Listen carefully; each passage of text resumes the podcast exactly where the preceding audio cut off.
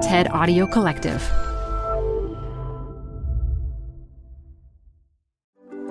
This is TED Health. I'm your host, Dr. Shoshana Ungerleider. Killer snails, Gila monsters, poisonous platypuses. No, I'm not talking about villains in the latest superhero movie. These are just a few of the usual creatures venom scientist Mandë Holford studies. In her TED 2020 talk, she shares how venom has the potential to both kill and cure. She explains how we could use it to treat human diseases, even certain cancers, and shares why it's vital we protect the animals that produce it. This show is brought to you by Schwab. With Schwab investing themes, it's easy to invest in ideas you believe in, like active lifestyle, healthy eating, wearable tech, and more. Choose from over 40 themes. Buy as is or customize the stocks in a theme to fit your goals. Learn more at schwab.com slash thematic investing.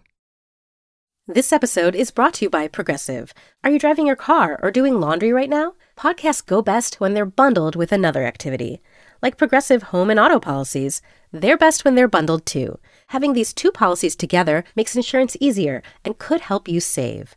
Customers who save by switching their home and car insurance to Progressive save nearly $800 on average. Quote a home and car bundle today at progressive.com. Progressive Casualty Insurance Company and Affiliates.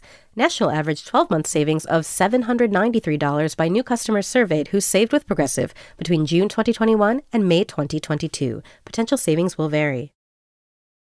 Support for this podcast comes from The Wonderful Company. If that name doesn't sound familiar to you, you probably know the pistachios that come from this company. Wonderful Pistachios is one of the highest protein nuts. Get snacking and get cracking with a snack that packs a protein punch. I love the various wonderful pistachio flavors. So, in addition to the original flavor, I'm particularly fond of the salt and vinegar, and I keep little packets of them in my car so that I can eat and get some protein on the run. Visit wonderfulpistachios.com to learn more. Add a little curiosity into your routine with TED Talks Daily, the podcast that brings you a new TED Talk every weekday. In less than 15 minutes a day, you'll go beyond the headlines and learn about the big ideas shaping your future. Coming up, how AI will change the way we communicate, how to be a better leader, and more. Listen to TED Talks Daily wherever you get your podcasts. How does a sea snail catch a fish? I mean, it's a snail, so it's slow, and the fish is not. But yet, this happens. Hidden under the sand is a cone snail. And that orange thing you see is kind of like a tongue. We call it a proboscis. It uses that to track and subdue this unsuspecting fish. In this predator-prey interaction, these are clearly not your garden variety escargot. These are assassins of the sea. And their weapon of choice is venom. Venom like the venom you find in venomous snakes and scorpions, these sea snails, they use their venom to subdue fish, worms, and other snails. And the venom of these snails, it's not just one thing. It's actually uh, a cocktail of toxic molecules that are packaged and delivered through a false tooth called a radula. You can think of the radulas as hypodermic needles. Now, no need to worry. These snails are practicing good needle habits because each radula is only used once. Now, from your own knowledge about venomous organisms and the keep you up at night fish killing video that I just showed you, you might think that venom is dangerous and all bad. Well, yes and no. A more accurate way of thinking of venom is to think of it as both a supervillain and a superhero. In my lab, we study the evolution of venom in these sea snails as a force for good. Sounds like a stretch, or maybe even snake oil. But actually, while there's snakes involved, the product is legit. One reason the Venom product is so successful is that it transforms a physical warfare into a biochemical one.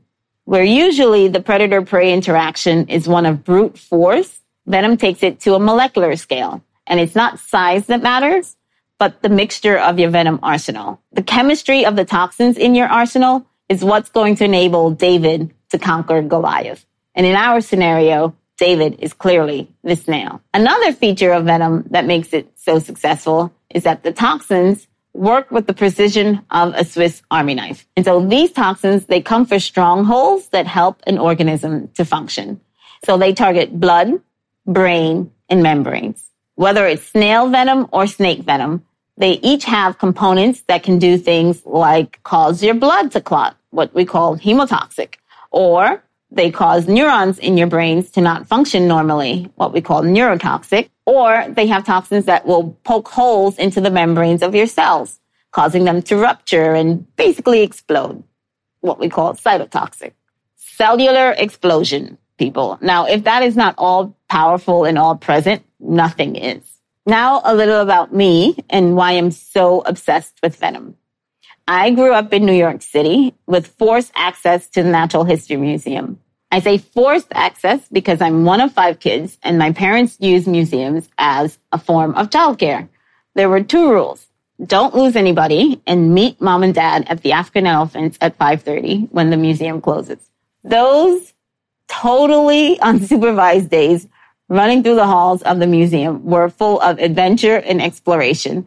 And that's how I feel when I'm studying venom. It's a scientific adventure. We're boldly exploring this entity that connects nature and humanity. Another reason that I'm obsessed with venom is because of its duality. When you inject the components of a venom arsenal into an organism, it can kill or it can cure. Are there other things that I would like to use venom to attack? For sure. And one of those is cancer. Cancer tumors are cells, and like all cells, they communicate with themselves and their environments around them. So we would like to find venom components that are very good at disrupting how the tumor cells communicate. In my lab, we study cancer as a channelopathy. What this means is basically we're looking for venom components that will target channels that are overexpressed in tumor cells versus normal cells. The cancer that we're most focused on right now is liver cancer. And that's because since the 1980s, the death rate of liver cancer has doubled and it's an emerging threat in the US. In a screen in which we had cervical, neuroblastoma, prostate, and liver cancer cells, we found a compound from a terebrid snail that seems to attack liver cancer cells and only liver cancer cells and none of the others that were tested.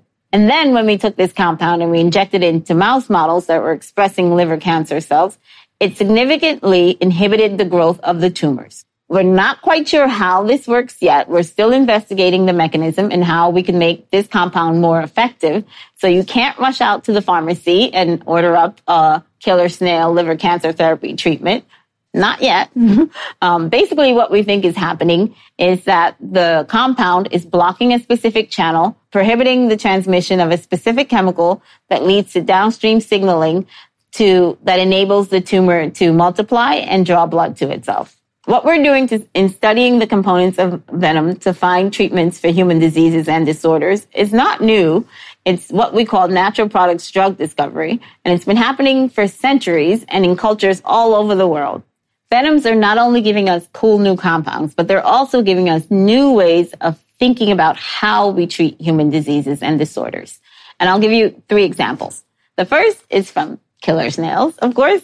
And so the first drug from these snails that is on the market is called ziconotide or Prialt, and it's used to treat chronic pain in HIV and cancer patients. Prialt is a non-addictive pain therapy.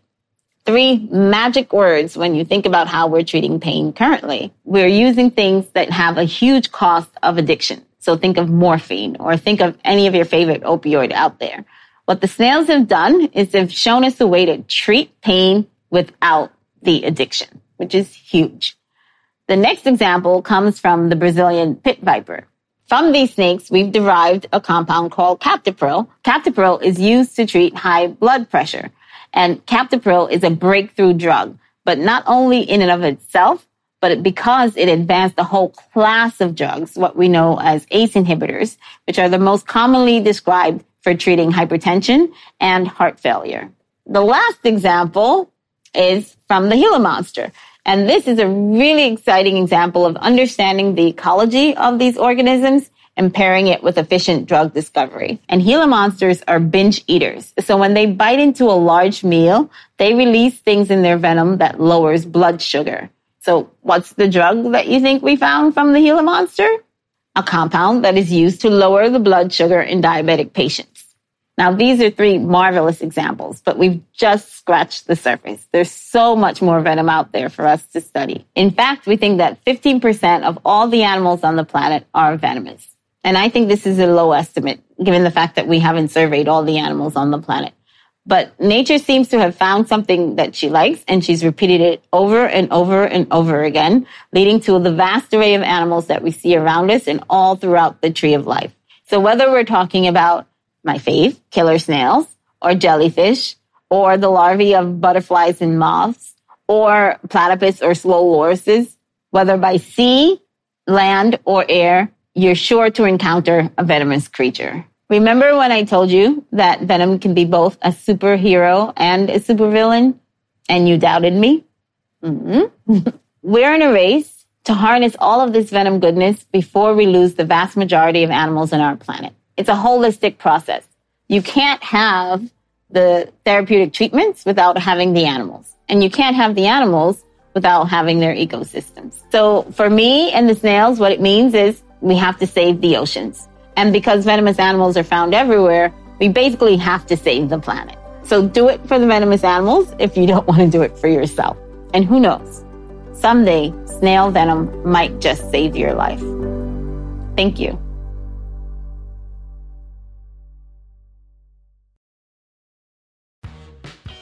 You're growing a business and you can't afford to slow down.